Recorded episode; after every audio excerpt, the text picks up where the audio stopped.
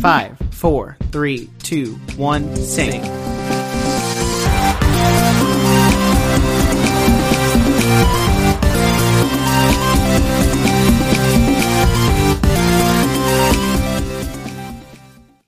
Hello, and welcome to the Nerdiest Podcast, where nerds talk about nerdy things. Today, I'm joined by Jackson from the Glas Studios, and we are going to be talking everything The Mandalorian Season 1. And at the end of the podcast, we're going to be talking about the trailer for The Mandalorian Season 2, because Disney finally blessed us with a look at the much anticipated Season 2 of The Mandalorian. Jackson, how do you feel about Disney finally dropping the trailer? I feel very, very good. I don't want to get too deep into it because we're getting. Oh gosh, there's poor connection. Are you alive over there? I'm here. It said poor connection for a few seconds. Yeah, you like dropped out as soon as I asked you the question. Don't surprise You're- me like that. Like you froze. And I was like, uh oh. you Well, scared me. I don't. I didn't know how I felt. I, I don't know how I feel. Well, don't worry. We'll have more trailer talk towards the end, but first we are going to break down The Mandalorian Season 1, which I I think it's needless to say was like revolutionary. One, because it was It is. the only it's well, it's currently the only live action Star Wars show. It was the first of its kind, and also it did this thing, and I don't know if any other show has done this for this short of a show, like eight episodes, but they mm-hmm. brought in a different director for every show or every episode, and I thought that was really cool. That is really But- cool. It showed like. I feel like too many shows don't adventure out like that. Like that was a bold move. And so like everything was written together and so the story was cohesive but like it looked different and special. So every episode was like a like a 30 minute movie, Right. which is so cool. Yeah, and I'm glad they're doing that again in season two, or at least that's what I've mm-hmm. heard. Is they're doing that in season two? So, I mean, I, okay, my biggest thing with season two, and I guess I don't know, we're getting off track already, but my biggest thing in season two is I hope the writing is as good as season one because I feel like there's a lot of pressure writing on season two for it to be as good as season one, which you know it may never be as good as season one because season one was just so phenomenal in terms of writing and directing and where all the character arcs went, and I just hope that the unnecessary pressure and also like they're talking about having Ahsoka and all these Clone Wars and Rebels characters Mm-hmm. in there as cameos, and I'm like, uh, the Mandalorian was never about Yeah, the cameos of who is in it. It's uh it's concerning because like season one like everyone got disney plus or at least got the free trial so they could watch the mandalorian. So when the first one two episodes were out it was like whoa this is amazing. And it, which no one expected it to be like maybe the best star wars content we've gotten from disney. Yeah, it is So- hands down, and and now with the Clone Wars season seven, it is hands down the best Star Wars content we've gotten Mm-hmm. from Disney, like including video games. I haven't read any of the Yeah. books, so I'm not one to speak on the books. But yeah in terms of like- just like movies and shows, it is I the best we've gotten. season two of The Mandalorian is the first thing Star Wars that Disney has made that I've legitimately been excited about. That's fair. Like, like I was excited for The Force Awakens, but not like, oh my gosh, this not as excited as I am for season two. right, not like scrounging the internet, like, ooh, when's the trailer gonna drop? When's, the, trailer, gonna drop? literally, Literally writing and creating a video about watching the trailer in one day. About the thirsty Star Wars fans who are like, I need my Yeah. Mandalorian trailer.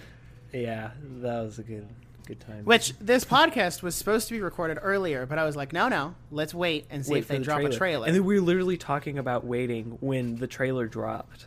yep, Like it, it, was dropped great. like while we were mid conversation. Um but and then I hopped up and I, you know, filmed my reaction video yeah. in like 0.2 seconds. But um season 2 like season 1 eh, people expected it. Uh, people expected it to be good, but not um, like as good as it is. and now people are expecting that content and maybe even more.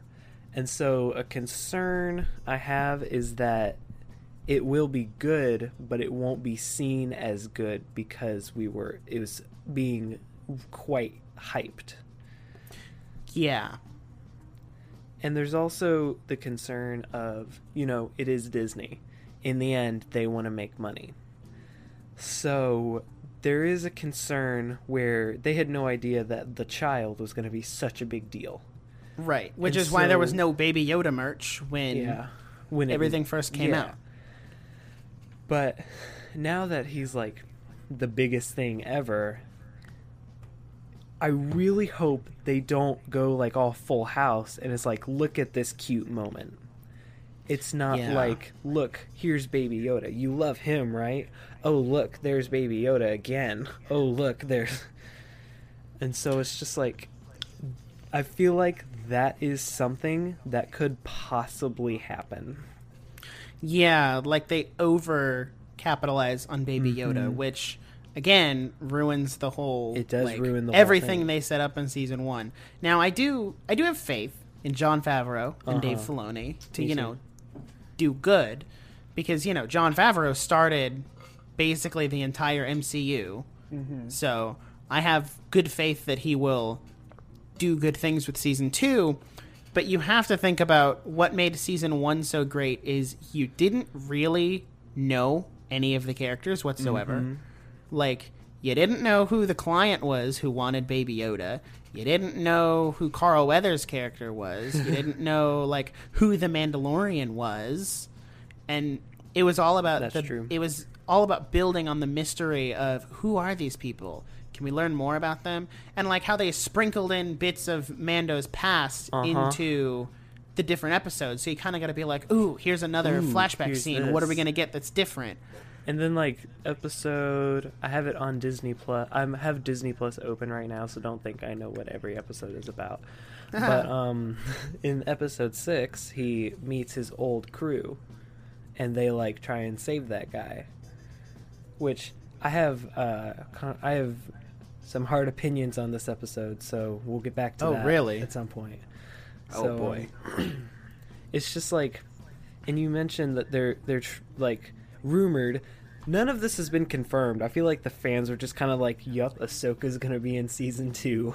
Yeah. Like- well, the th- the the thing that kind of drives the rumors to being more true than just rumors is apparently like casting gets posted publicly or whatever. Yeah, and someone's like monitoring the casting. They're like, "Oh, Disney just cast this person for a live action Mm-hmm. project," uh, which you know they could have cast people entirely for Marvel movies or Oh, something completely different, and not even for the Mandalorian. We're just speculating because they were cast around the time they would need to film. Mm-hmm. So, yeah. It's and I mean, like with the way the world is right now, like with the pandemic and everything, I don't think you're doing much filming for a show that comes out in November. But Or- but like since it comes out in November, like they're not doing last minute reshoots. Like the whole season is done. Right. Like it's probably uploaded to Disney Plus already, honestly. yeah, If anything, know, they're putting final touches on the last episode. that's dangerous. Like It, it, it is because you hack the code of Disney Plus so- and you're like, hey guys, I found them. I never I never know. Like I've always wanted to know what they do with that. Like you know they make them super far in advance, but like is it just like The Mandalorian season 2 episode 2.mp4 on like the editor's desktop? Like what Right. Like whose computer does it go on? Does it go on a flash drive that then gets stored in a safe or something? Yeah. Like, and it has to go to like different people so it can like actually come out on Disney Plus. Right. So like, like- the editor is not the one who uploads it to Disney Plus, I'm sure. Yeah. So it's like where are these files? I don't know. It's just like something something that kind of keeps me up at night. Just you sit, you like- lie there in bed in a cold like, sweat. where where is the are- Mandalorian stored? like what is the file storage system for the Mandalorian? we need to know. but something like they say Ahsoka is they're like Ahsoka and they're like, "Oh, um bring we sh- Mandalorians. Let's bring Boba Fett into this." And But I'm like Boba Fett wasn't a Mandalorian. Like, yeah. Like he- they just they just gotta look similar. yeah, he just stole the armor from someone, or something because his dad was a Mandalorian, I think. Jango Yeah. Fett was a Mandalorian, and then And- Boba Fett just kind of stole his dad's armor. But isn't Jango Fett a clone of Boba Fett? No, Boba Fett's a clone of Jango Fett. Yeah, Jango I Fett's the one That's who lent his blood to make all the clones. So So would that not make him a Mandalorian? technically, but this is another thing they set up in season one is being a Mandalorian is not about your blood; it's about Uh huh. joining the religion, basically. Uh-huh. Because Mando is not a Mandalorian by blood.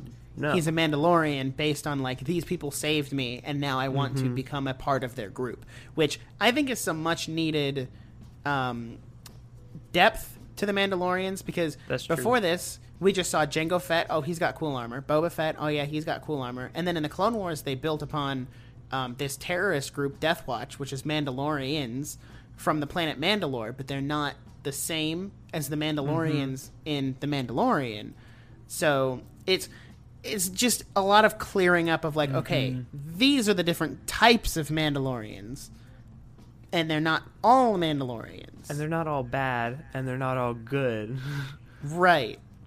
and it's but like i'm really scared for season two if they do bring other characters in because the mandalorian what i love about it so far is that it's not like it's star wars without being in your face star wars Right. like it's Star Wars in this amazing universe, but it's not like it's not like slapping you in the face with the Skywalker bloodline.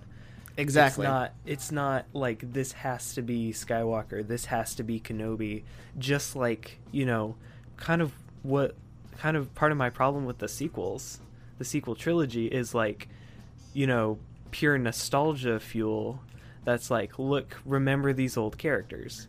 Where Right. The Mandalorian is the exact opposite, where it's like, these are not characters that you know, but you will learn to love them. Yep.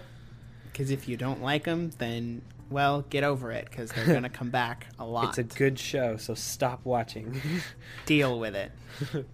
also, I want to I want to point out that I'm pretty sure this is still in effect, but Disney has uh, disabled the seven day free trial for Disney Plus, really?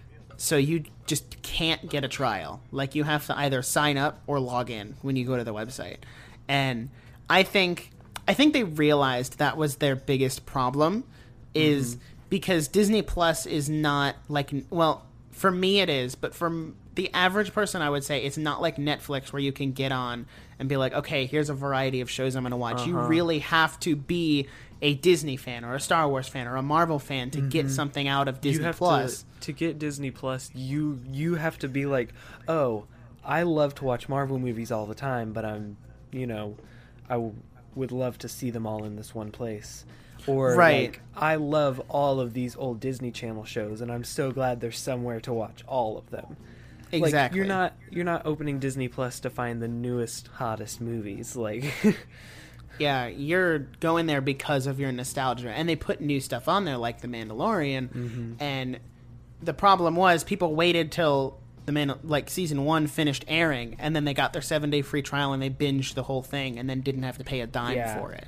And that's when I'm pretty sure that's when they canceled their seven day free trial option because it's that's what I mean that's what they're doing is like oh I just want to see the Mandalorian seven free days binge the whole series and Throw in a couple other nostalgia things that I wanted to watch, and you're done. yeah Which do we even really need free trials for any of the I streaming mean, services I- anymore? I mean it's like you you know what it is Right. Like, They've been out for so long. Like, I'm not going to get a seven day free trial for Netflix. I'm just going to pay for the first month and cancel it if I need it. Which I do want to mention that the Parks and Rec podcast, or the uh, the Office versus Parks and Rec, which is the episode that came out before this, was recorded so far in advance that we didn't know that it was getting removed from Netflix on October 1st. So the podcast came out, and well, Parks and Rec is no longer oh, available on Netflix, which is a tragedy. It's a tragedy. And I am so mad that it's gone. it'll be on Peacock for free with ads but it's also Who watches that- ads? That's kind of like a slap in the face. it's like, oh, Yeah. you can have Parks and Rec with, With ads. Ugh. I'm just gonna start investing in the Blu-ray set of Parks and Rec and The Office. I have Which another question: Do you think they will ever put The Mandalorian on like Blu-ray or No. 4K or No. anything? That'd be a terrible hit to Disney Plus. Why oh would no, it would. But but Netflix did it with Stranger Things. Yeah, don't isn't just the first season on DVD? No, I think it's all three Really? or the Hold on. first two maybe. Because I remember seeing it in stores and I'm like, why? Why would you do this? This doesn't make sense. You're putting like one of your flagship original shows on DVD for just Oh, any random schmuck to buy. I don't think Disney would do that. Disney likes capitalizing No. on money too much. Which, in terms of. I couldn't mute in time. I tried so hard. Which, in terms of Disney Plus, like Hamilton is a Disney Plus Mhm. original, even though you know it's not really, but it's on, exclusively on Disney And I know Disney paid seventy-five billion for the rights to Hamilton. I think no, I think it's seventy-five million. Uh, but they were originally going to release million. it. Yeah, they were originally going to release it in theaters, and then because of the whole pandemic and everything, they decided to move it up. It wasn't Which supposed to be released till October of next year, which is nuts. Really? That's crazy. They announced it. They were like, "Oh, it's it's done, but it's coming on October fifteenth, twenty twenty one." And I was like, Why would you about- announce it at that point? "Yeah, just announce That's it on not- like January first or something." That's not building hype. That's annoying your audience. yeah, that's just like, uh, it's a year and a half away, but it's coming. And I'm like, oh my god, how about no? So then they released it on Disney Plus at a huge net loss, I would assume, because well, imagine the theater sales. Like if any anyone with like 10 bucks in their pocket could go see Hamilton in the movie theater, do you and Disney was getting like 70% of that opening week? uh-huh. Heck yeah, they would make bank. they would make that like that would easily cross three billion dollars. But it's also like how many new subscribers did Disney Plus get after getting Hamilton and how many of them stayed? Right. Like they I, I guess this is just the Disney Plus podcast now. Um but they announced this week we're recording um what's today's date? The 17th of September. Yes. Uh, so that's the week we're recording. So if anything new or another trailer from Mandalorian drops, uh it's not going to be in here. So that sucks.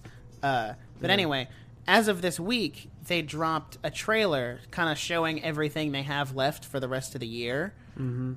and the first big thing for them is like Mandalorian season two, is like their first. All right, this is one of our Uh-huh. propelling into the end of the year, and from the which is a good thing because from the I listened or I watched videos on their earnings call back in July.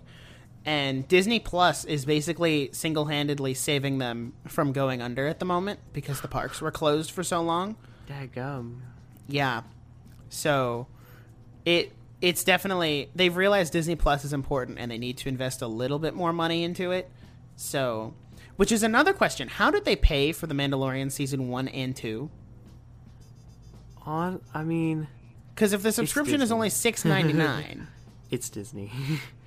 which and they don't run ads on Disney Plus. So I don't understand how like well, here, let me look up how many how many subscribers does Disney Plus have? Uh, they got to have like 70 they currently have about 50 no. About 60 and a half million. Wow. which is imagine 60 and a half million times 8 a month times 11 if you've got the Hulu ESPN bundle Uh-huh. like that's a good bit of money Yeah, that's a good bit of money a month. Hold on, I want to do that math real quick.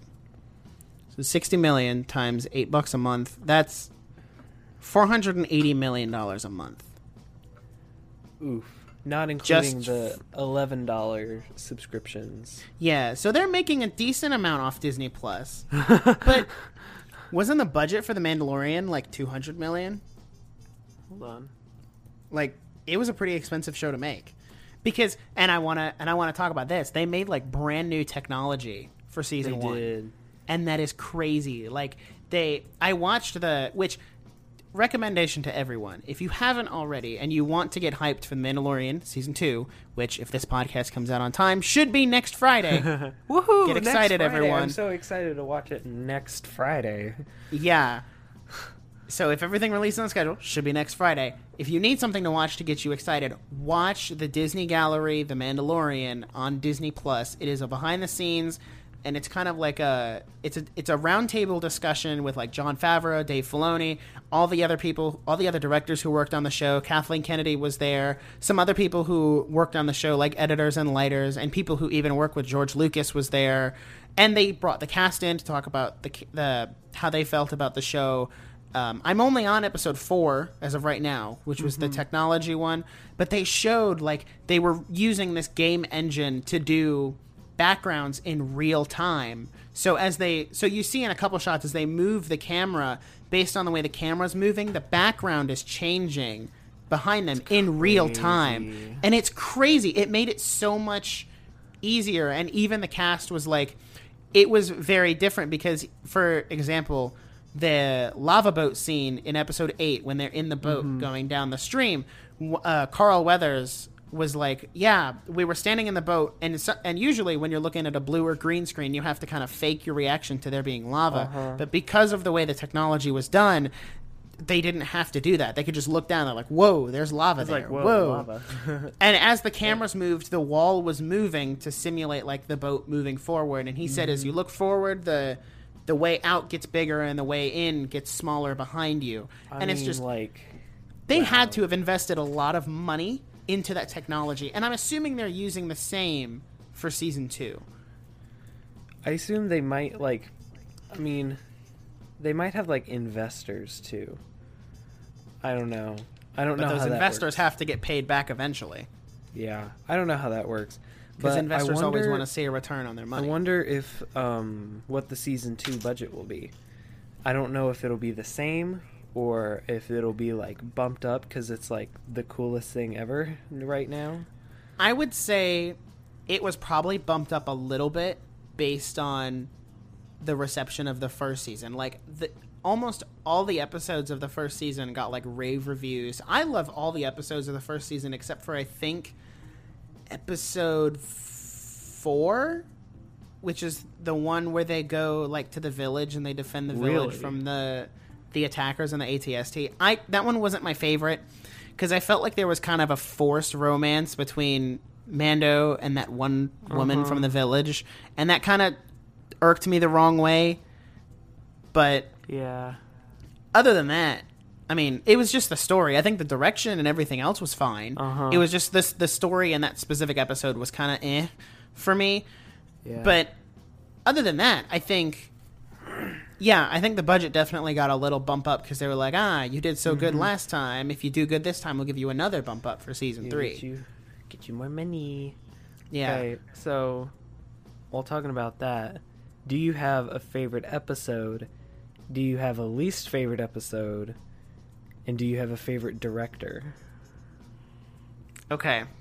That's a difficult question. So, I guess I'll I'll go reverse order. So, favorite director uh probably either Taika Waititi for episode I think he did 8 Yeah, he did the last one.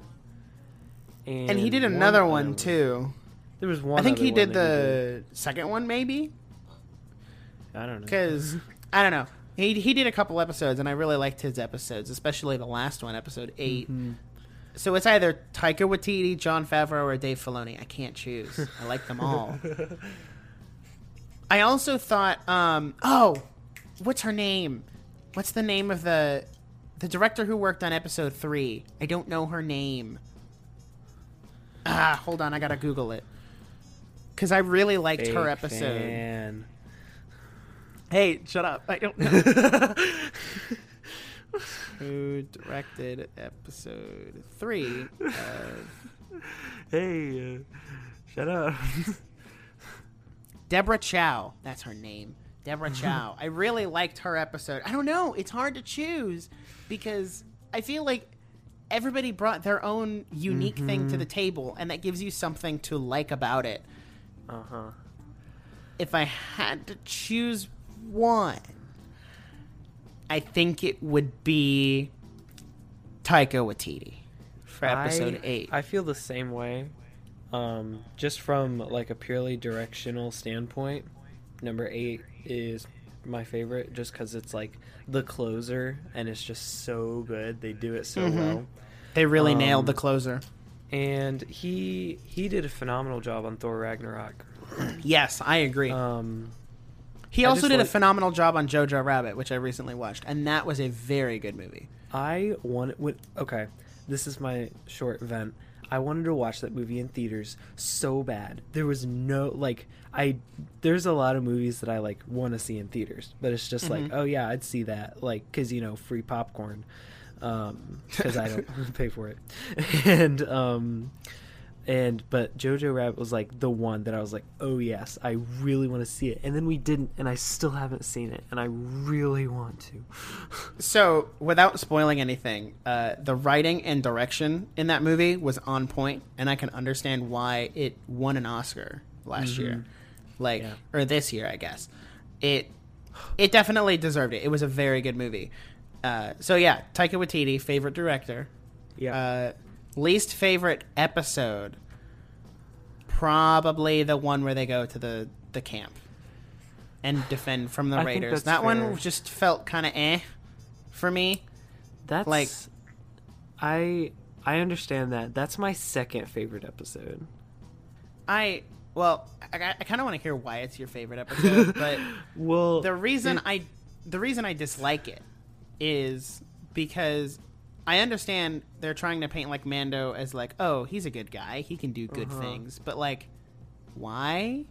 Like, I don't understand. And I mean, I know they offered him a lot of money, and that's kind of his Mhm. thing. Is like, oh, money, okay, ooh money, I'm listening.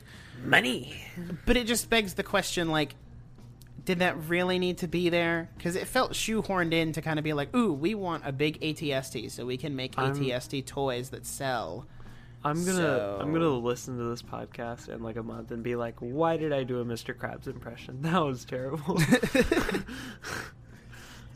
I guarantee you that.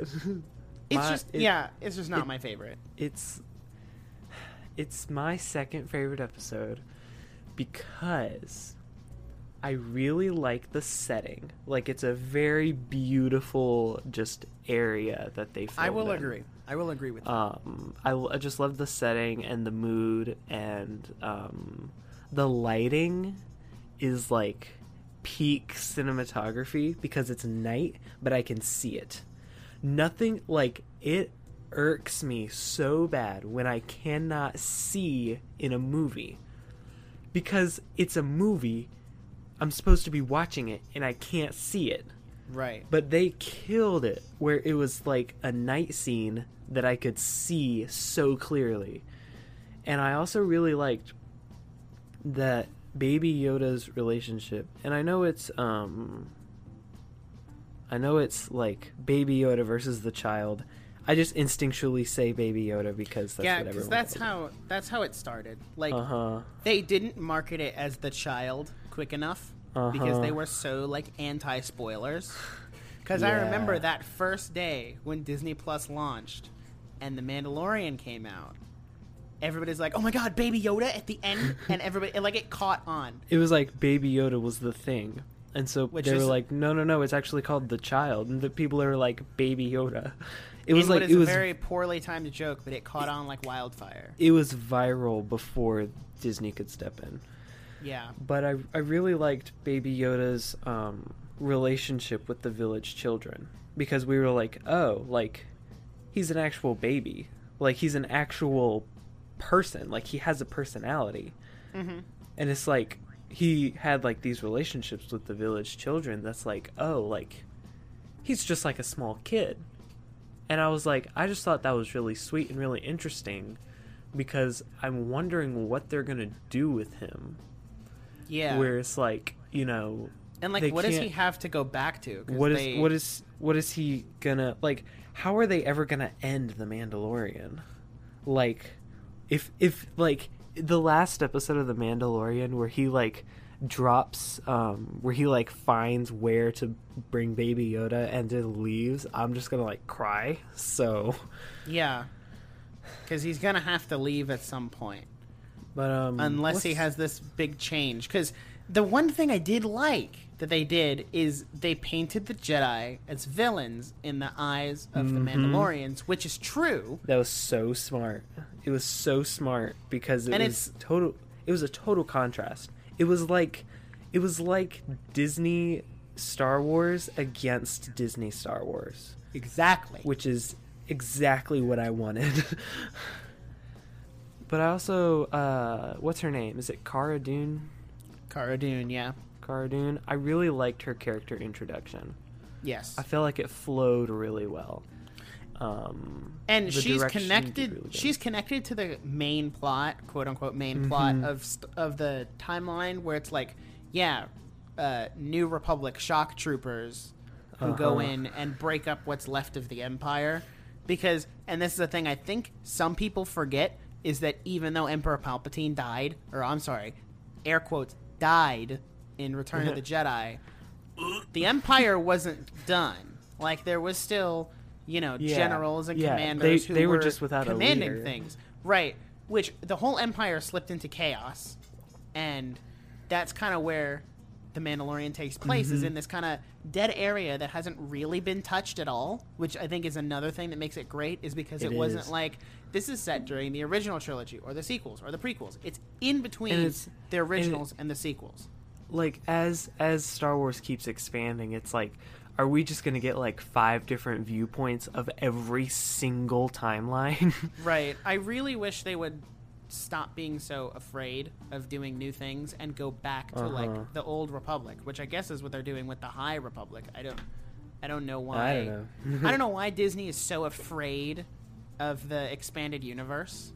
Like I don't know. Like I hope I really deeply hope that um the Mandalorian kind of expand like opens the door to that where it's like, "Oh, all of this this entire most successful show on our platform was made completely out of characters that no one has ever known." It's like right. maybe that's okay.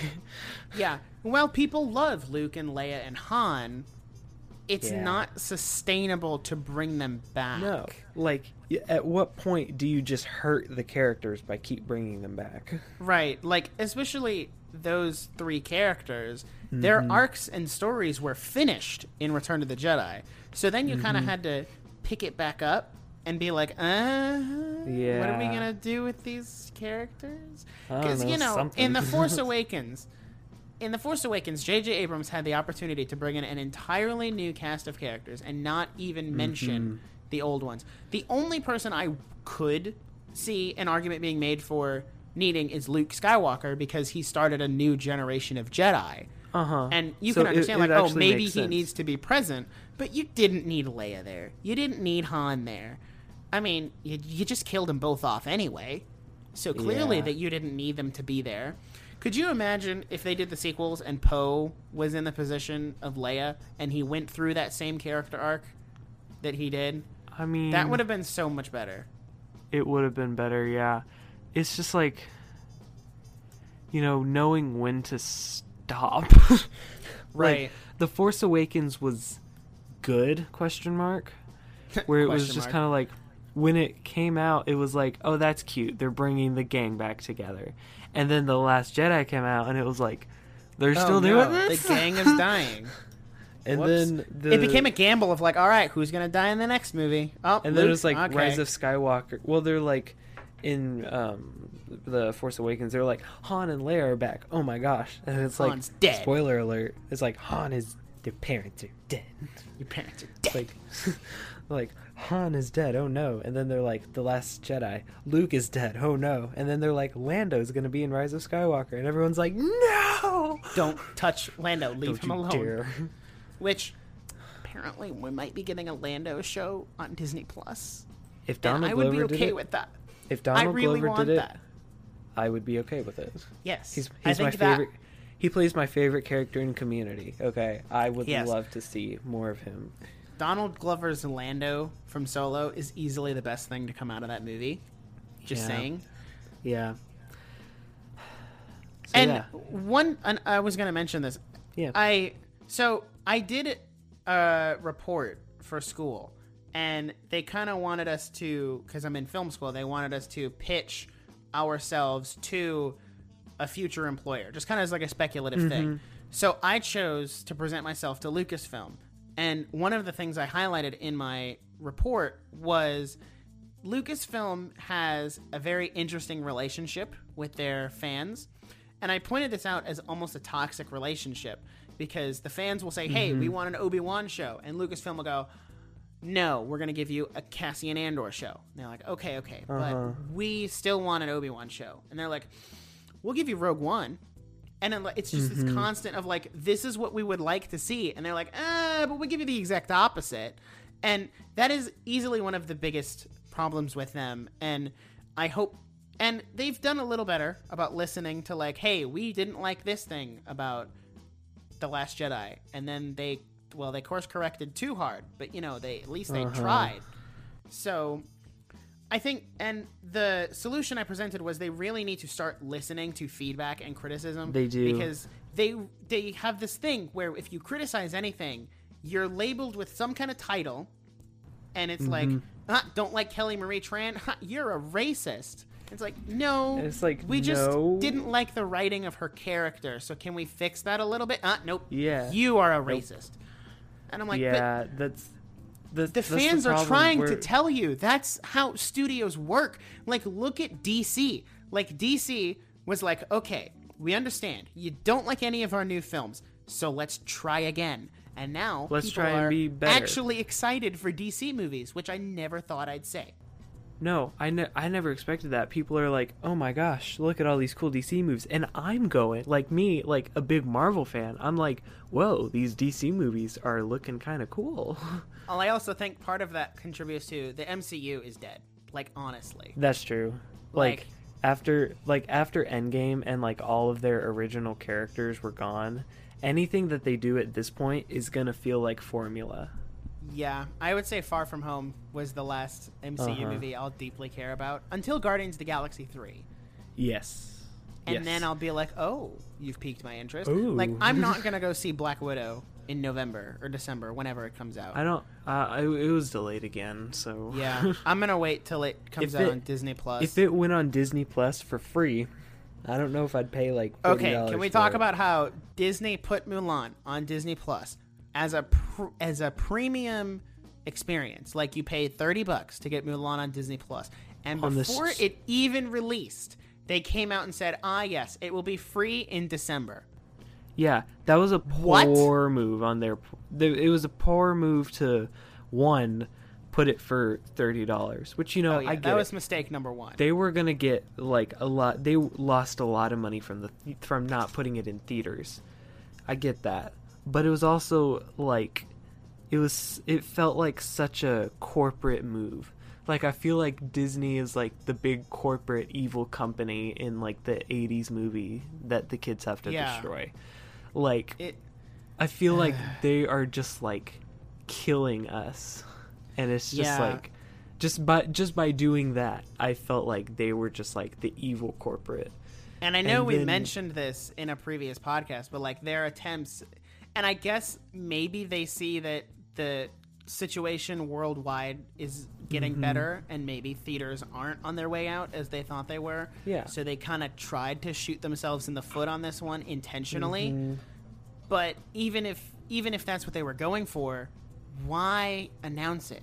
Like that Yeah, doesn't why- make any sense to me. Like, what? Like all they did was stop a lot of people from paying the thirty dollars. Right. Like now I'm not going to buy it. And of course there are those people who are like, "Yes, I really want to watch Mulan on Disney Plus." Mm-hmm.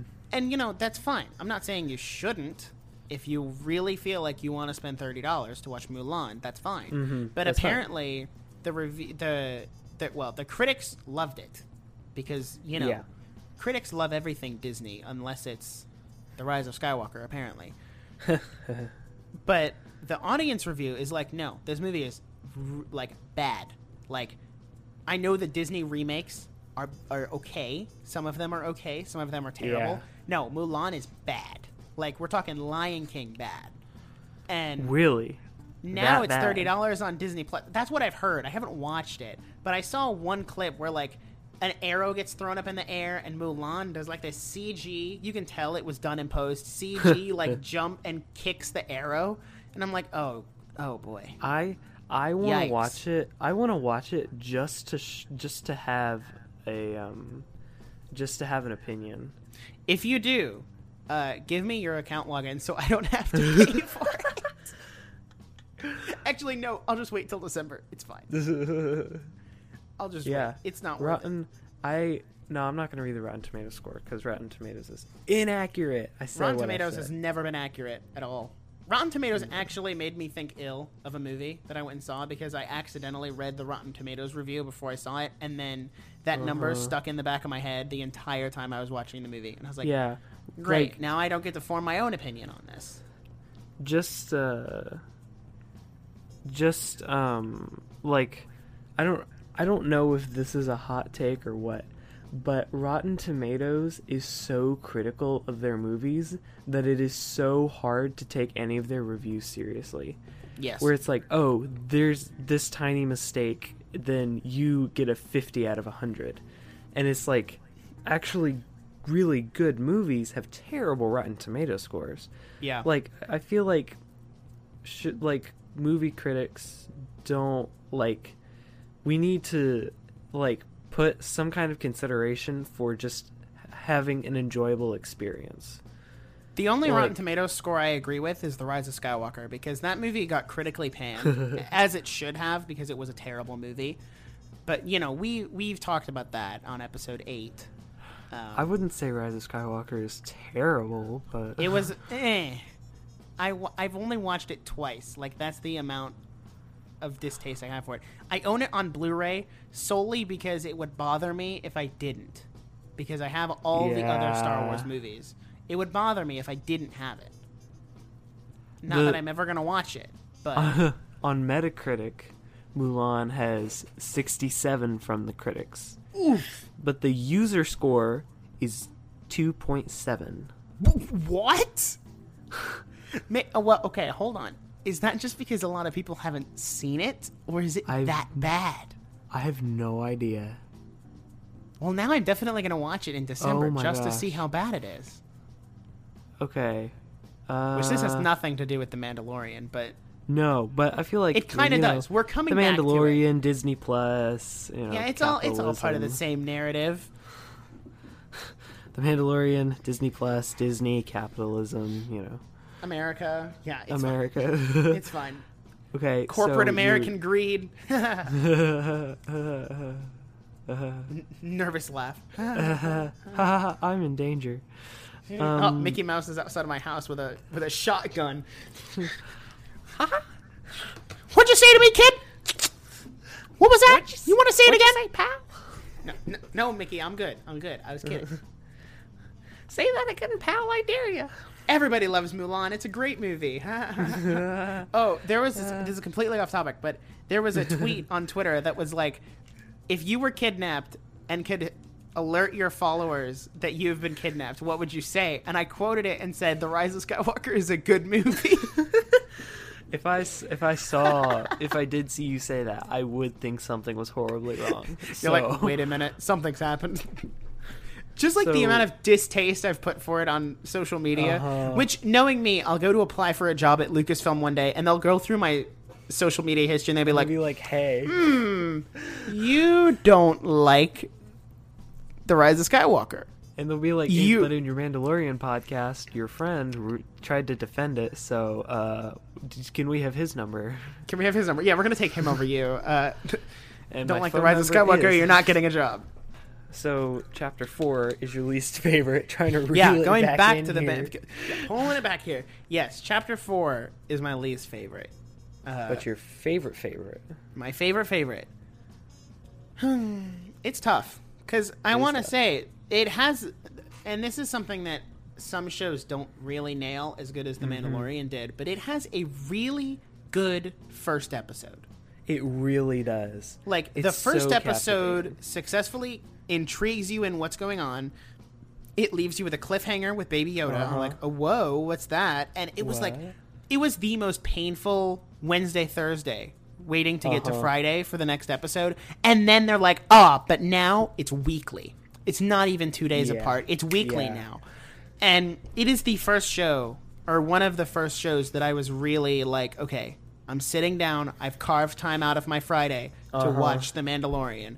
And, Well, and it's one of those shows you had to watch it release day, otherwise someone would be like, Oh, "Oh, it yeah, been spoiled. this happens." Like we like it came out on Monday or on uh, midnight Thursday, and then um, we you had to like not do the internet until you watched it at all. like like on we would watch it Friday night, and so like all day Thursday I would just be like, no spoilers, everyone No stay back, because I knew people that would watch it at like seven in the morning, and I'm oh like, yeah, I was one of those people.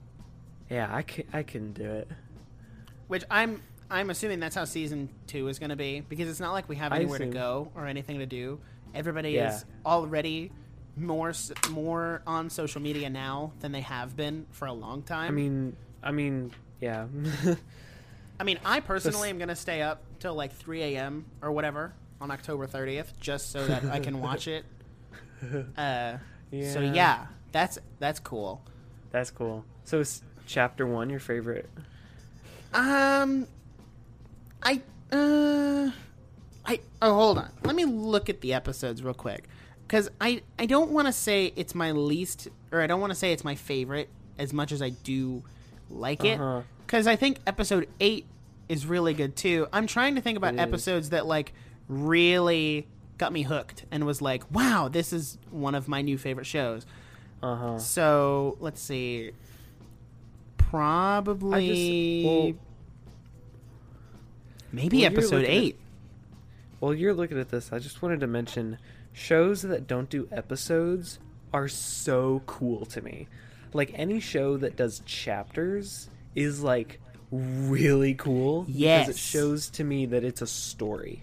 Right. Like it's not this is an episode. It opens like this and it closes like this it's all wrapped up at the end.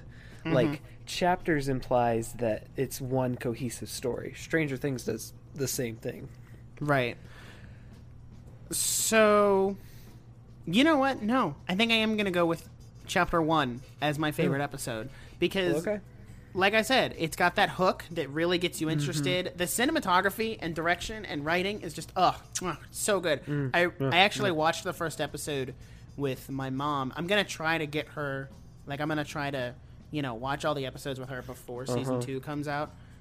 Uh, but I watched the first episode with her, and it's just like such a well put together episode because this guy shows up, and even like let's just consider the opening scene where he just shows up to the bar, right, or the cantina, I guess, if you want to be in Star Wars fashion. He shows up. And they're like mocking him and stuff, and he just completely beats them out. And he like cuts a guy in half with a door. And then it's like, and then you're just kind of like, "Will you have my attention?" you have my attention. You've successfully intrigued me. And it's like, wow, that's crazy. yeah. And just the way the, vi- I mean, they didn't show the guy getting cut in half, but violence in Star Wars usually isn't shown like that. Like, No. it, it's very rare that you see that kind of violence even suggested. And it's This like, is PG. whoa, that's cool. Excuse me, sir. This is a PG TV show. Right. And then he doesn't speak. Uh, no. For, And like Oh. even on the ship, when the guy he the hostage or the bounty guy that he caught, uh, he didn't speak the whole time. And the guy's like nagging him and stuff. He's still not talking. And you're like, is he gonna say something? Is he like Can he and talk? the way they really, ex- like he spoke volumes, even though he didn't really speak. The way Mando was written and directed, just Mm-hmm. in like body language alone, Yeah. really told you how he was feeling. Like you could tell if he was upset because he would always like be grabbing his gun or loading something on one of Uh-huh. his gauntlets. Like you could tell even though you couldn't see his face. So I think that's just mm.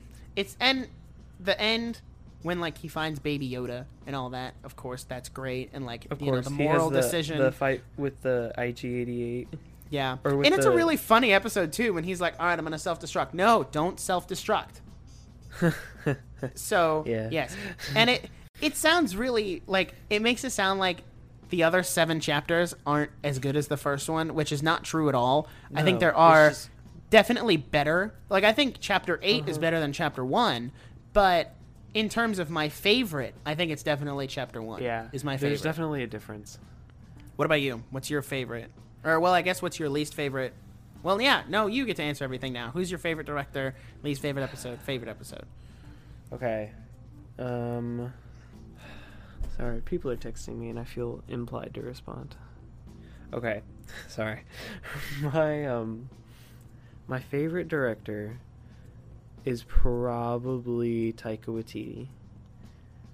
Just because, like, I watch, I've seen one episode of the Round Table, or the Gallery, or whatever it's called Uh huh. and it was the direction episode. It was the first episode. I literally watched it like an hour ago. Um, and just the way that he talked about like the way humor in Star Wars works, I was so captivated because it's just like he says, you know, Star Wars isn't funny. He says we find humor in these. Um, we find humor in the battle. We never make fun of the battle Right. and I'm just kind of like, where were you when the Last Jedi was being made? Yeah. If any like- of the if any of the directors on The Mandalorian had anything to do with the sequel trilogy, it would have turned out so much better. it would have like absolutely, and it just shows like when you put the right people in charge, how much better the production is. And you also have to think almost all of the directors, and this is something that comes out as you watch more of the the gallery, uh-huh. is all of the directors have significant moments with Star Wars that they can point you back oh, to. absolutely. Like And- they have a real connection. Right, like they this the Mandalorian was made by Star Wars fans for Star Wars fans. Mm-hmm. And that's why I think it's so good is because as Star Wars fans, they understand okay, the fans Yep. like this, this, this and this, and this is what made the originals so good and this is what made the prequels kind of eh and let me know and uh this is what made the sequels really bad. So, Exactly. and they know and it's just J.J. Abrams. I don't know if he's a Star Wars fan, but based on his work with the the sequel trilogy, I Uh-huh. would it would make me think that he's not.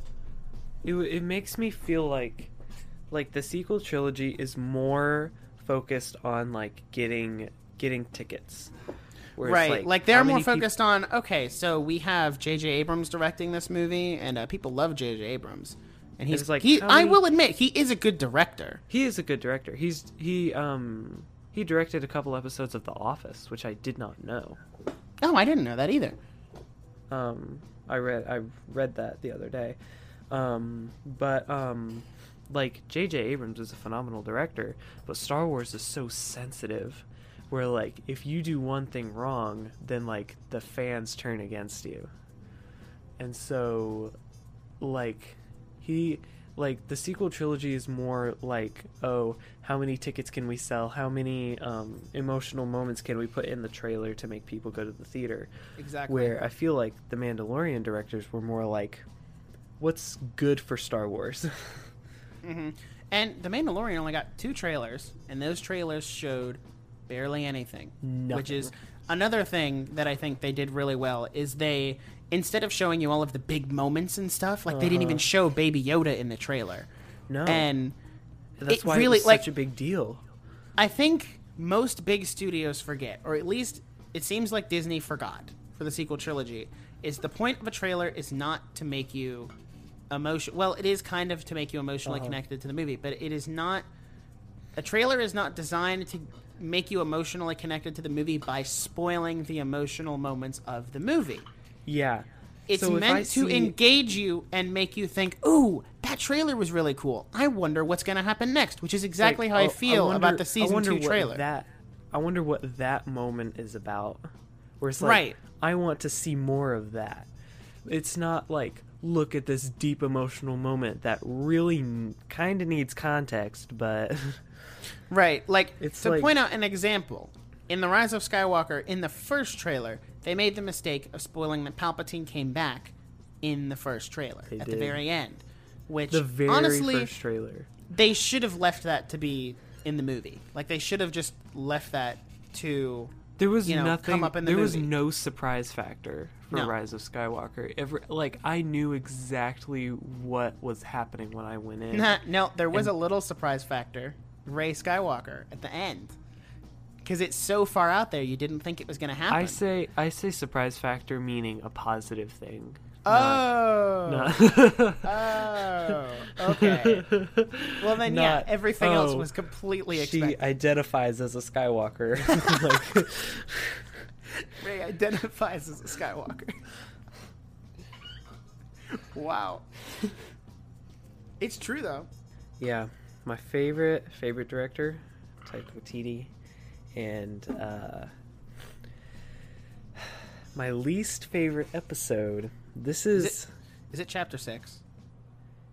it is chapter six Because you I'm- mentioned something about like, ooh, I don't like this episode. I'm I'll get back gonna to that. I'm gonna have to explain because I like I have I'm so torn on this episode because it's the one where they go where he goes back with his old crew and they um and they fight in that uh was it a prison yeah, it was, like, a, prison space- ship. space jail to get like was were they like getting her boyfriend out I think it's her brother. I don't know. I don't know.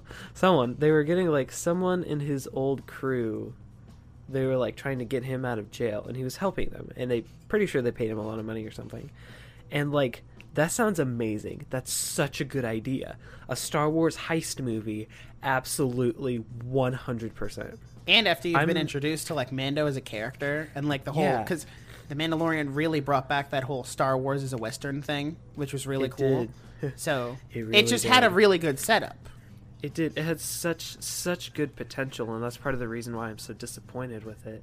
Is because I love heist movies like National Treasure, Ocean's Eleven, um, Tower Heist. Like those are some of my favorite movies. They're so good. Just the way like I'm just so intrigued with like how they're gonna rob a bank. Like Right. that sounds creepy, but I so Like, that's a little track, suspicious. But I I did recently watch National Treasure, Mm-hmm. and I okay when I first saw it, I was like, oh, this is just a cheesy Michael or Nicolas Cage movie. Yeah. Uh, no, You- were you gonna say it's Michael actually Bay? no, I was gonna say Michael Cage. Uh, oh. uh, no, I just thought it was a cheesy Nicolas Cage movie, and then I watched it, and I was like, whoa. I didn't think you Yeah. could make a movie this long about stealing the United States Constitution. Yeah, National Treasure is a treasure. And so I thought I thought that um that was going to be like gosh, I'm adjusting my microphone. So I thought that was going to be like an amazing thing, where it's like Star Wars heist movie type thing. What a good idea. And then it was like, oh, we can expand Mando about his past and like he used to run with this crew and um, they kind of want baby Yoda. They're curious about him and uh, they're like trapped in this ship and it's cool. But my problem is I hate, deeply hate every character that is introduced in that episode. Wow, I that's like intense. like I strongly dislike all of them. I just like I don't know. I was so disappointed because it was such a good concept. And it's like has so much potential. But all of the characters in his old crew, I was just like not a fan of. They were just weird to me. Wow. That's that's intense. I didn't wow. I mean Yeah. they're all kind of eh for me. I don't particularly love them, but I thought the episode Yeah. was I thought the episode was significantly intriguing because like Mando ends up getting locked in that cell because you know they Yeah, backstab him cool. because that's how That's most heist movies work. And and then it's like he breaks out, which was really interesting to see how he was going to break out. Uh-huh. And, And so aspects like that were really cool, and I liked that. But like the characters, like really just destroyed it for me.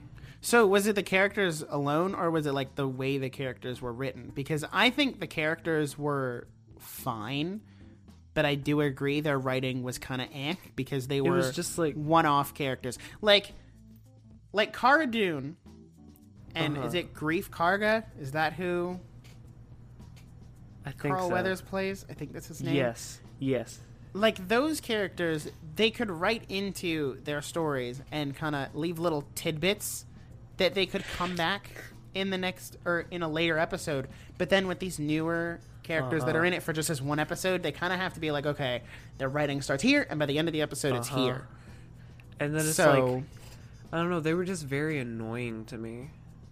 The the Twi'lek girl was really annoying i didn't like she, her she was annoying. because she's yeah. like constantly flirting with mando and i'm like oh my god Yeah, it made not me very uncomfortable. I was like, PG show, like mando is, does like- not need a love interest there i said it like the show. Yeah, we really don't need like. Can Mandalorians even like marry? I don't know. I think well, obviously they can because they reproduce somehow. I feel like it's just like a Star Wars thing that like no one can get married. That's like just a st- like, Like- uh, like getting married like, in Star "Oh, Wars. That's silly. Like, what if we created conflict, love conflict with our characters by saying it's against their religion to get married? It's against like It's the like- Jedi. It's against my religion to like, get married, whoa there. which I always thought was dumb. It is. It's like, it's illogical, and I. I kinda- understand I the kinda- point of like have no attachments, but at the same time, like, don't you need to have attachments to be the compassionate warrior Yeah. saviors that you need to be? Yeah, That doesn't make any sense. but my favorite episode, my favorite episode, is most likely season two, or not. Season two. Season two, episode, episode. one. Season two trailer is my favorite episode. it's actually presented as its own thing on Disney Plus. and It that's- It boggles my mind. That's they're like marketing the heck out of this thing. But um chapter 2 is my favorite because it's when we really flush out baby Yoda. Mm-hmm. And we like really like that the first time I watched it and like that shock moment of like he has powers. Like I'll never forget that. and it's also like there's I'm pretty sure it's in this episode. I don't want to open it or else I'll get distracted. but um it's where he does this huge scene where he climbs on a uh, a sand crawler. Like Oh, a that was really cool. crawler. And hold on, let me get like the exact because I have it open right now. Let me see how, exactly how long this scene is. Because It's I like a I remember two or three like, minute scene, it's super long. but it's engaging long. It's not like a ugh. When is he gonna let go, or when is something gonna happen? No, Yeah. it's en- So it's it's- it engaging. Like at- oh So it starts at I mean, it's it's 5 minutes long, wow, which is a long time. And I just remember like watching it for the first time just being sucked in. exactly. And I like I love it when there's long sequences with no dialogue. Like if you can do that right, it is so cool because like I feel like it's realistic that there's not always like someone talking. And so it feels so real to me that, that he's just like fighting these Jawas and he's not like saying these Iron Man quips the whole time. Exactly, because he's trying to be focused on fighting, not Yeah. ah man. Let me Makes let me sense. throw a good one liner out there. Which is not Star Wars. No, that's definitely not Star Wars. Because I you know it's an actual war. I mean, For there's most Han of it. Solo, but like, Yeah, but That's- that's, his character's written to be that way. yeah, The lovable goofball scoundrel, you know. people say the same thing about me, except they don't say lovable. wow, that was wow. That That's was a sad. joke. If anyone who has ever talked to me will know, just like, just know that like self-deprecating humor is my favorite. Oh yeah, self-deprecating humor is a staple of being a, a Gen Z It in is 2020. if you if you don't like in like have some, just, even just a little of self-deprecating humor, then like your life is kind of harder. And I hate to say that, but it's true. Yeah. Like if you can't make fun of yourself, It's healthy to make a little bit of fun of yourself. yeah. Like, don't go too crazy. un- at some point, it's unhealthy. Yeah, but it's healthy to be like, oh man, I dropped that water bottle. What a klutz. Ah. Just Like that Adam kind of Gold- self-deprecating like, humor. This sounds like something Adam Goldberg would say. ah, ah, what a klutz! what a klutz. So, if you okay, so w- I want to mention there are some honorable mentions for my favorite episode. Like there are some other ones that I really love. Episode three, when he goes The back. sin. Yes, Oh, when he goes back and he's like almost leaves Baby Yoda with that guy, like, and then he goes back and he's like, ah, I want my kid back. father son relationships. Like yep. Mandalorian the- for best dad of the year. I'm saying, The Mandalorian is like a mirror of a Goofy movie if you really look at it. Yeah. if you re- if you squint at it really If hard, you squint you can really see it. hard, You can kinda see look it. upside down, and then turn on a Goofy movie, it's there. it's there. So yeah, I think that episode and the ending when all the Mandalorians come out at once and That start blasting all the other pretty bounty rad. hunters. That was epic. I remember seeing that and I'm like, oh my god, this is the best episode of the show. Well, Like, I also down. like like we also don't see a lot of Mandalorian support where it's like, you know, the Mandalorians in the end are all in it together. And I feel like I forget I forget that a lot. this and is so, the like, way. This is the way. And so it felt really cool to just see like, oh, like yeah, they all got each other's backs. I like that. I feel like the Mandalorian overall is just very positive Yeah. like like whether it's just like haha he's trying to um trying to take care of a baby like that's cool right. like you don't see that in regular star wars Unless you're a Skywalker, which then you're an orphan. oof classic Or Palpatine. disney The Palpatine is also an orphan. You know, Rey Palpatine, she's an orphan. ooh Nah, I didn't can include put- her in the you put, like- Skywalker lightsaber. or can you put name. her can you put like the um the air horn sound effect.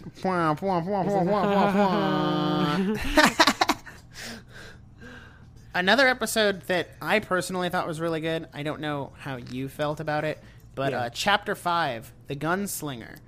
That I thought that was a really good episode. is that the one where he finds like the guy at the like the rookie guy Yeah, Yeah, that is a good episode. I feel like The Mandalorian is does have a lot of one-off characters, and some of those Um, characters are good.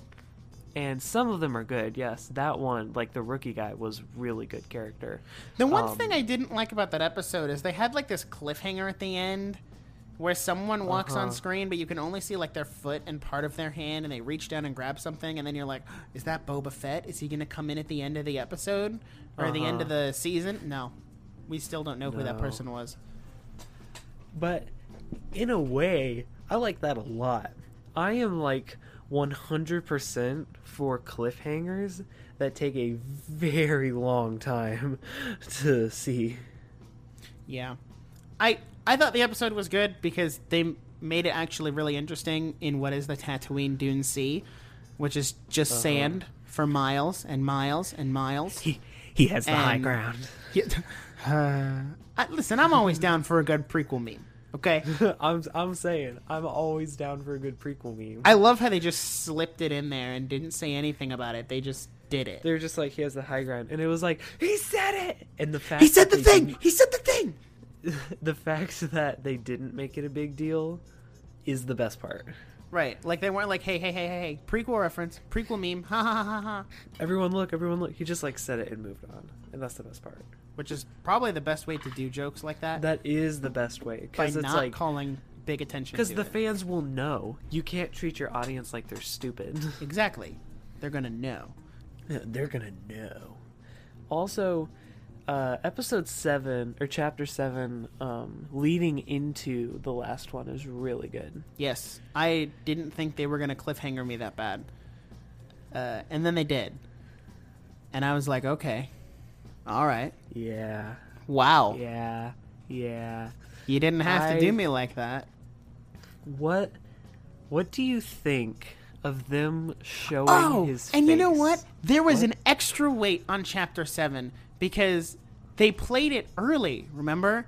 Because they they put chapter 7 on a Oh. Wednesday because Rise of did. Skywalker came out on the Friday. I do remember that. And then you They had to wait. early.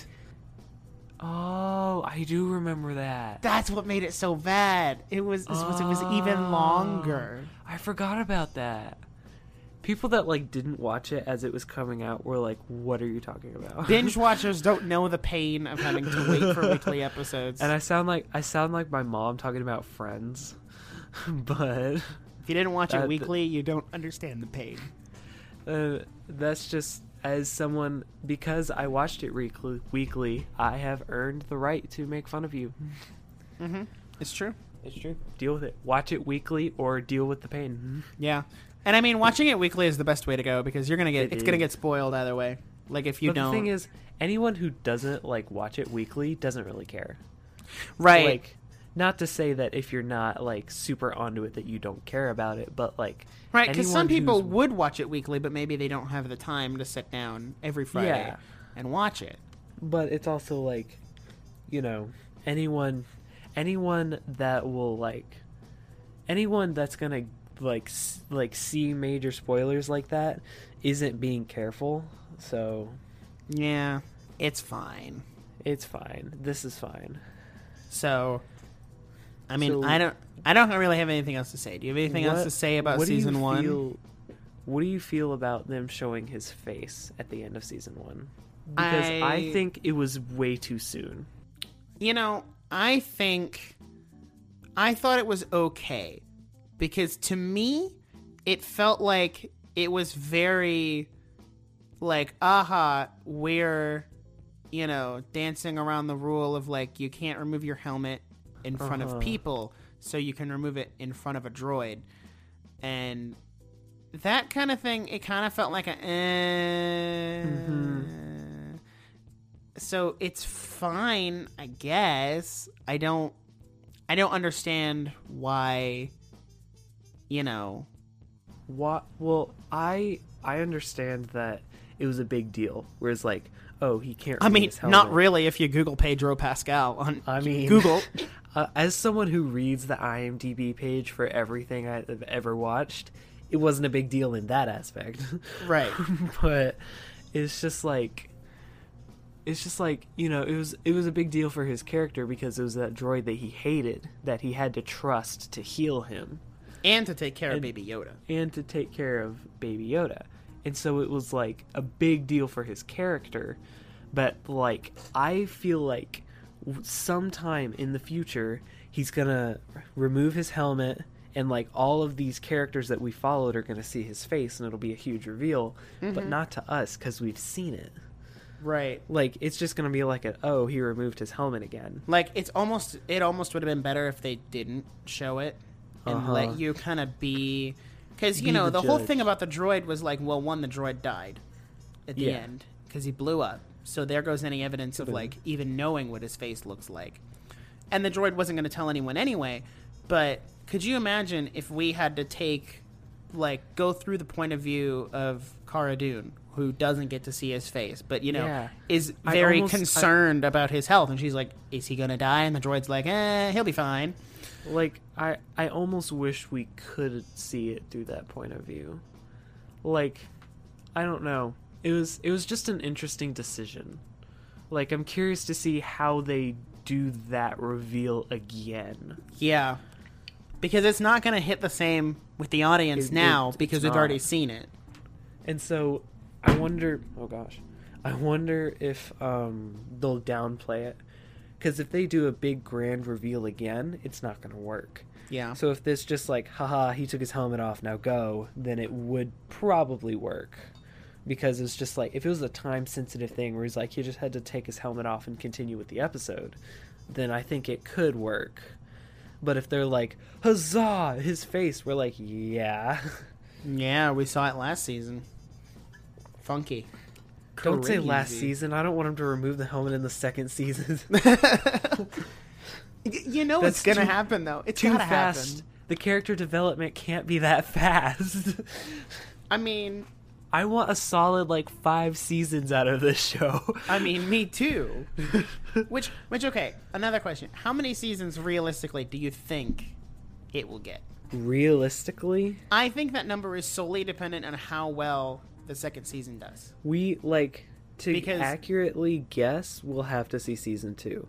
Yeah. because the first season of any show is always like you know it's season one like that's fine Right. so But let's say, in a two- worst case scenario, because 2020 is a pretty odd year, if the second season completely plummets and bombs across the board, which I don't think it will, but if it does, No. that I think that would definitely affect how many more seasons the show gets.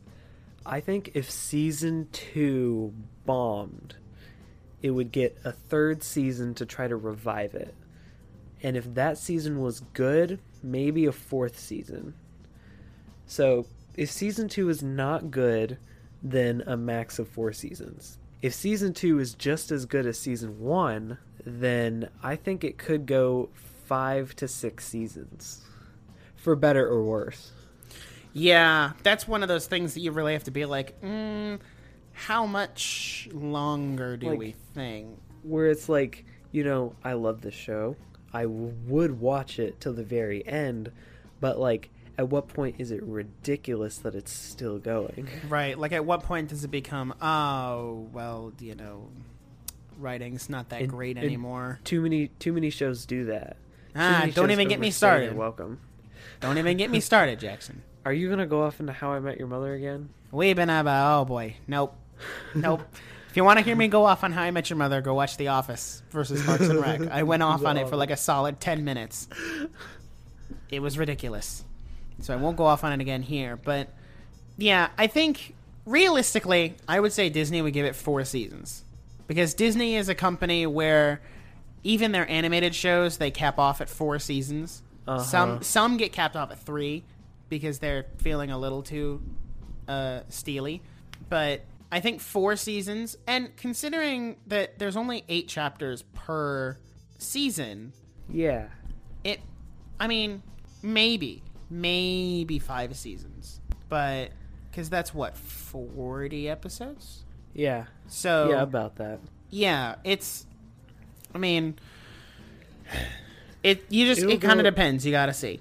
It'll go one way or the other. Will it'll, it'll either be like capped off at three, and it's just like you know that's the Mandalorian. You know it's over, and it'll either be capped off at three, and like that's it. That's the Mandalorian. That's the whole story. The three seasons, or it'll be like oh season seven of the Mandalorian. Yeah, Like, it's 2027. wow. We're watching season still, seven. Are they still trying to build hype for that show? Yeah. It and I mean, I think it would almost be better if you did like three or four seasons and then let Jon Favreau and Dave Filoni go do something else Star Wars and let them Uh-huh. take their creative talents elsewhere and kind of start from scratch again. Because Well, at this point, you can stick Jon Favreau and Dave Filoni on any Star Wars project and people will be like, "Oh, well now I'm Oh, excited." yeah. they seem to know what they're doing, so Right. And Taika Waititi is getting his own Star Wars movie, I think. I don't know if he's getting a whole trilogy. I know he's getting his own movie who that he is? gets to write and direct. Taika Waititi, Oh, that's great. Oh yeah, I did see that. Yeah. which is I exciting. this this is kind of a hot take. Anyone that I talked this about to, they're like on the fence. But I would love to see a Star Wars movie directed by Christopher Nolan. You know what? I can get behind that. Like it would be I it would be so different Yeah. Because it would be more cinematic in the way that it wouldn't be as nerdy. Right. But I think It would almost be more like Rogue One esque, it would. Yeah, I which I'm it, totally for that. I am definitely down for a Rogue One style, like that kind of Uh-huh. more gritty Star Wars movie. I think that would Yeah. be cool.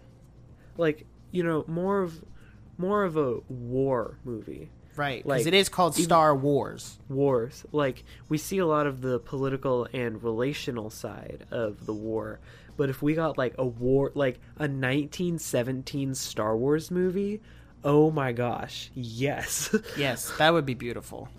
it would just be phenomenal. Yeah. So, Mandalorian season one, big success, big thumbs Big up. success. It's it's Five stars. phenomenal. Five So, to that point, what did you think of the season two trailer? Okay. So I watched I watched the season 2 trailer for the first time on my phone because it popped up on Instagram um, because the official Disney Plus shared it. And so I instantly left the room and turned the volume way up. and so I watched the whole thing and I was like, "Wow, that's amazing." That's epic. I I then watched it on the TV and I noticed so many different things I need to watch it on a bigger screen. and I was just like awestruck. So, just based solely on the trailer, it looks like season two might be just as good. But it's also just the first trailer. Right. Like there could be a second one that drops between now and then. And we'll be like, what are they doing? Yeah. What we saw a trailer about Ahsoka. What do you mean? What, are you talking about? Which Please, no. my which you know I heard rumors that they filmed an entire trailer that's just Ahsoka in a in the Mos Eisley Cantina, oh, that's And that's a trailer They for The did not- Mandalorian. they did not do that. and you know I don't think they did. But here's my thing: as a devout, and this is just kind of in general about season two. I'll get to my thoughts on the trailer in a second. But as a devout Clone Wars fan who's been watching it, you know, season by season, week by week since season mm-hmm. two, way back when, I am very mixed about Ahsoka coming to live action.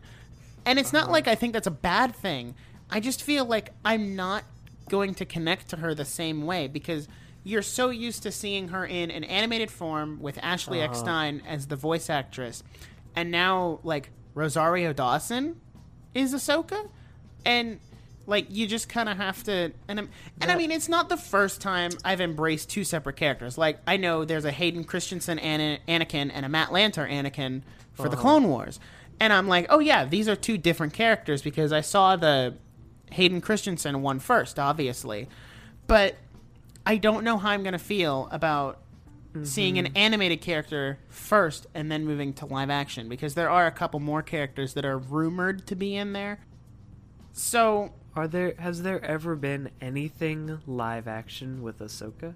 no. Has she ever been in live action? The closest she's come to live action is like the Hot Toys action figures or figures or whatever. That's the closest she's come to live action. There has been Huh. no like official live action for games or you know books or anything. Wow.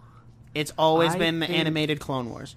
I think that it would be I think well, you know, we said earlier The Mandalorian is anti Disney Star Wars by Disney Star Wars. Yep.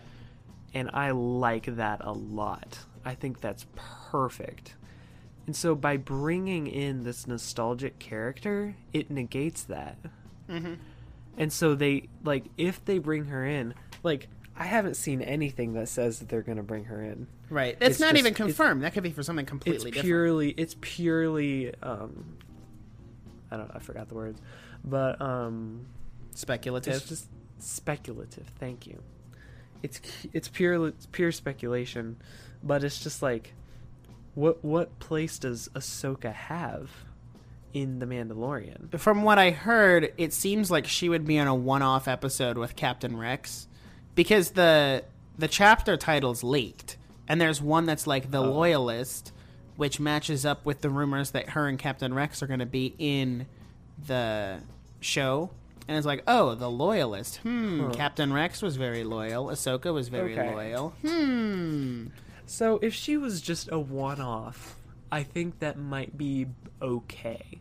Oh, Like, yeah, I agree. great if she was like the main villain or like a main character that she like teams up with them. No, Right, like if she teams up, she's like, "All right, I'll help you find where Baby Yoda's supposed to go." I honestly think she could come in in one episode, work with Baby Yoda on the Force a little bit, or at least give Mando some more insight as to what the heck the Force is, because he doesn't Uh-huh. really know, and then maybe you know maybe, disappear. like, if she if she somehow taught the Mandalorian how to teach Baby Yoda in a way, like Right. somehow, like she told him how to help baby yoda then it's like oh she had purpose. She came Right. She had wasn't just there as a character cameo. she she fulfilled her purpose and she left. It was like cool. I like that. Good job ahsoka.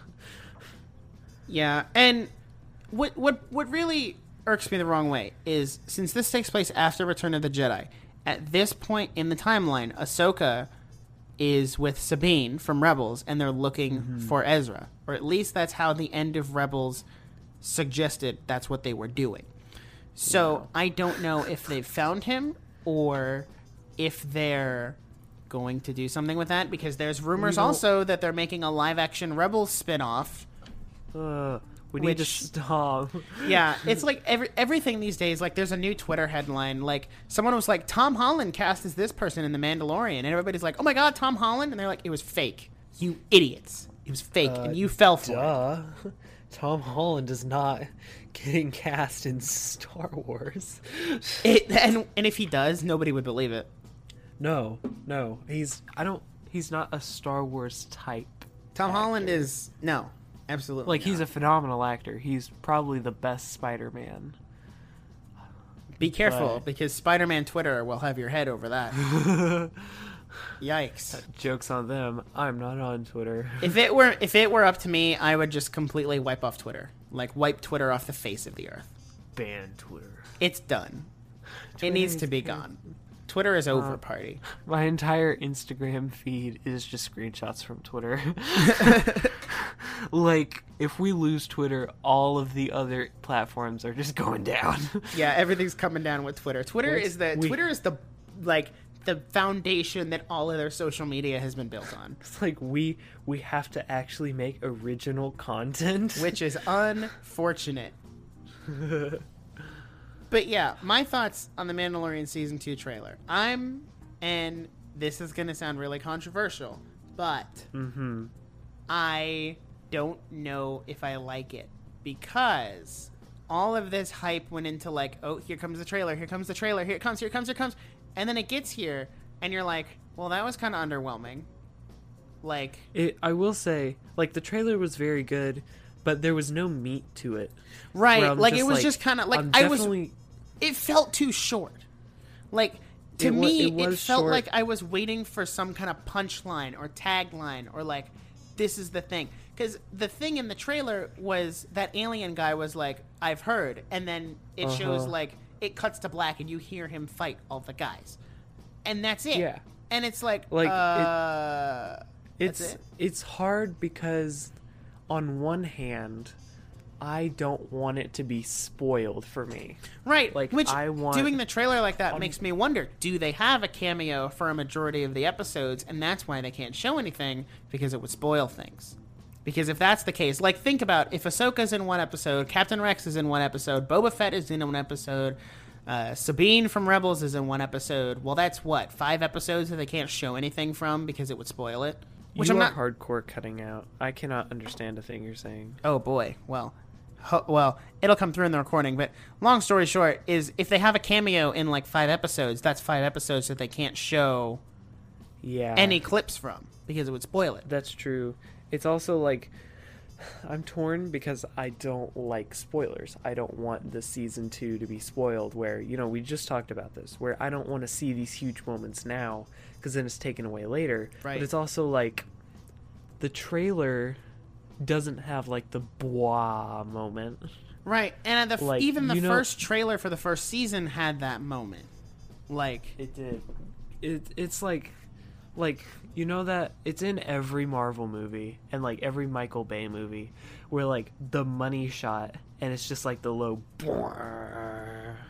yeah. like it's just like the the like the moment and it didn't really it didn't deliver that. And so Which, I mean, I guess now there has to be another trailer on the way. I assume I predict that there will be one more trailer. There'll be one probably halfway through October. like what one more trailer that shows like just just different content maybe not necessarily more but different content Like different scenes from the same episodes. uh-huh but it's like you know a lot of like whenever Star Wars or Marvel trailers come out, I'm always like breaking down each scene and like um, I always see all these videos and articles that's like, whoa, this in the background, this, and I haven't seen anything for this trailer. Right. Which one so, one fair way to do like, your trailers is you only show clips from the first two episodes. Uh huh. Like if you have a substantial enough first two episodes, you could definitely only have footage from the first two episodes and then you still have six more episodes that nobody's seen anything of Yeah. and you surprise them Yeah. with that. and it's just like I don't know, I'm torn, but it's just like it's just the trailer, and so Yeah, I, I don't think it's going to affect any way I feel about season two. Like, I'm definitely still excited for season two, and October 30th can't get here fast enough. But the trailer just kind of felt underwhelming for me. it it was it was also overhyped. It was like, very overhyped. We waited for so long for that trailer, And it was like back in August, we were like, okay, there's supposed to be a trailer at this Monday night football game, and then there wasn't. And you're like, And oh, neat. and so just I don't know, I don't know if Disney did did that on purpose or if it was just like the fans being the fans. It was probably just the fans being the fans. Because I think this trailer was yeah. done a while ago, and they were just waiting for the right time to release it. Which releasing it, what was it, Tuesday? Um, yeah, that is the day Disney Plus launched like worldwide. Like it was only in a handful of countries before, but now I'm pretty sure it's in all of the other countries that it wasn't before. okay. So having something like that to be like, hey, you just subscribed to Disney Plus, boom, Mandalorian season Boom, two trailer, and then later that day are they were like, the boom, Mandalorian. Yeah. Later that day they were like, boom, here's the rest of our stuff for the rest of the year that you can look forward to. But if you like, if you just got Disney Plus and you see that there's a season two trailer, have you not seen season one? Like, Most likely. I think most people just ended up watching it pirated because Yeah. of the different release schedule, and that definitely is like, going to hurt. Disney. yeah, like that's going to hurt them, but Yeah. you know, they'll definitely have everyone for the next for the upcoming seasons. Don't I know? Wow, It's my Minnesota accent. don't you know? Don't you know? Don't you know? Oh, let me scoot past you and get the ranch. What what are we doing? This has nothing to do with the Mandalorian. I don't know. I just like all, a lot of um. That's my what my dad character is based on. Like any video where I play the dad, I'm just like, oh, that's a good movie. Ah, okay. So, I mean, I don't know. I don't really have anything else to say on the trailer. We're missing quite a bit. Uh, The- if this the- comes out on time, as I said, Mandalorian season two next week, That's- first episode. Woohoo! That's that's the that's the problem. Whereas like, there's not much to discuss for Yeah, the we trailer. we waited for the trailer, but it was like I was expecting there to be a lot more in this trailer yeah, to talk about, and then there And wasn't. like, it's it's our own fault for getting so excited when Yeah. like in reality we should have known that they weren't gonna like show do the big reveal like a Which is- month before release. I, I'm I feel underwhelmed, but at the same time, that's exactly how I want it. Is like I don't want you to tell. I Uh-huh. don't want you to tell me I'm so in this season. I don't It's want you to so tell me who the cameos are. Just because that's Let how it exactly how I feel. We're like, I'm underwhelmed. I don't like. I don't feel like the trailer showed a whole lot, but it's also like I don't want them to show a whole lot. I just want the whole season to be out. right. Which unfortunately it is, or from what I know, it's weekly airing again because that's what they've But- done for all their other big series. but that's that's okay. Like Yeah, we'll just speculate. like if they just released the whole thing, I would have had the whole thing spoiled before I would be able to watch it. Yeah, you the, people Like- would like who stayed up late and finished it early morning. By the time you get up early Uh-huh. morning, they're like, "Baby Yoda dies in season 2. like yeah, exactly. And I'm like, "Man, then- I just got up. Really? It's like I just woke up and you're spoiling my favorite TV show. How would you feel if I just waited for it to come out in the middle of the night and then I got up the next morning? I was like, "This is exactly what happens in the first episode. Uh, it was you great." like give me the the full breakdown. just be like, "Uh, this That's- is exactly what happened." That's and that's kind of what that's kind of what it's like to watch um I watched Stranger Things for the first time right after the third season was released. And so I had seen like all these memes about it before that I like didn't really understand, but I like as I got to know the characters, I'm like, "Oh no, that person's going to die." Whoa. That's a yikes. It is a yikes. So it's yeah. a potential video. There's like people that spoil movies. oh, that that's a good idea. I'm gonna steal that. Just kidding. Uh, uh, stay back. So I think that's all we have to say on the Mandalorian Yeah. season one and what bit we know of season two. Uh, I do as we wrap up here. I do want to say that next week on the Nic with No K channel, there will or on the Nic with No K channel and on Glas Studios, there will Whoa. be a presidential debate hosted Whoa. by none other than Megan with no H, and you know the the nerdiest podcast is officially the sponsor of the debate. so debate. this is very exciting. Tune in next Friday at a I'm point in time excited. because we haven't decided what time it's coming out yet, but it will be out next Friday, October 30th on Nic with No K and on Glas Studios. So that's Yes. exciting. Uh, Always be plugging. yeah, we've kind of got you know we it's it's kind of like we've been working on it for a few months, so it's my big project of the year. And now we got to finish writing it. Yep, so- and now now we've uh, pegged ourselves into having to do this. Although I could just cut this out if we end up not doing it. I just feel like I have a tendency chop. to do that, where I'll be like, oh, I used, I would um like post on Instagram and I'll be like, hey, uh, I'm just like talk about this new project, and then it doesn't work out, and I'm like, sorry guys, uh, that didn't work out. Oh, I've done that way too much. it's awful. Yeah, now I don't It's announce videos until they're done uploaded on the Oh, channel. I or have not. I just don't. like there have been a couple videos on my schedule that got deleted because I just didn't feel like doing them. Uh, so thank Yeah. goodness I didn't announce them. So yeah, uh, next Friday on our channels there will be yeah. a presidential debate, which will be fun. I don't know if we're going to host an actual election or not because this year's election is kind of contentious and a little a little controversial. So, yeah, I don't know what more we're going to say. So, Jackson, where can people find you on the Yes. internet? Well, you can find me on Instagram. Oh my gosh, you um, don't have to do ASMR. Um, what is my Instagram handle? You can find me on Instagram at the underscore G L A S underscore studios. That's the Glas Studios. Glas with one S. That's important.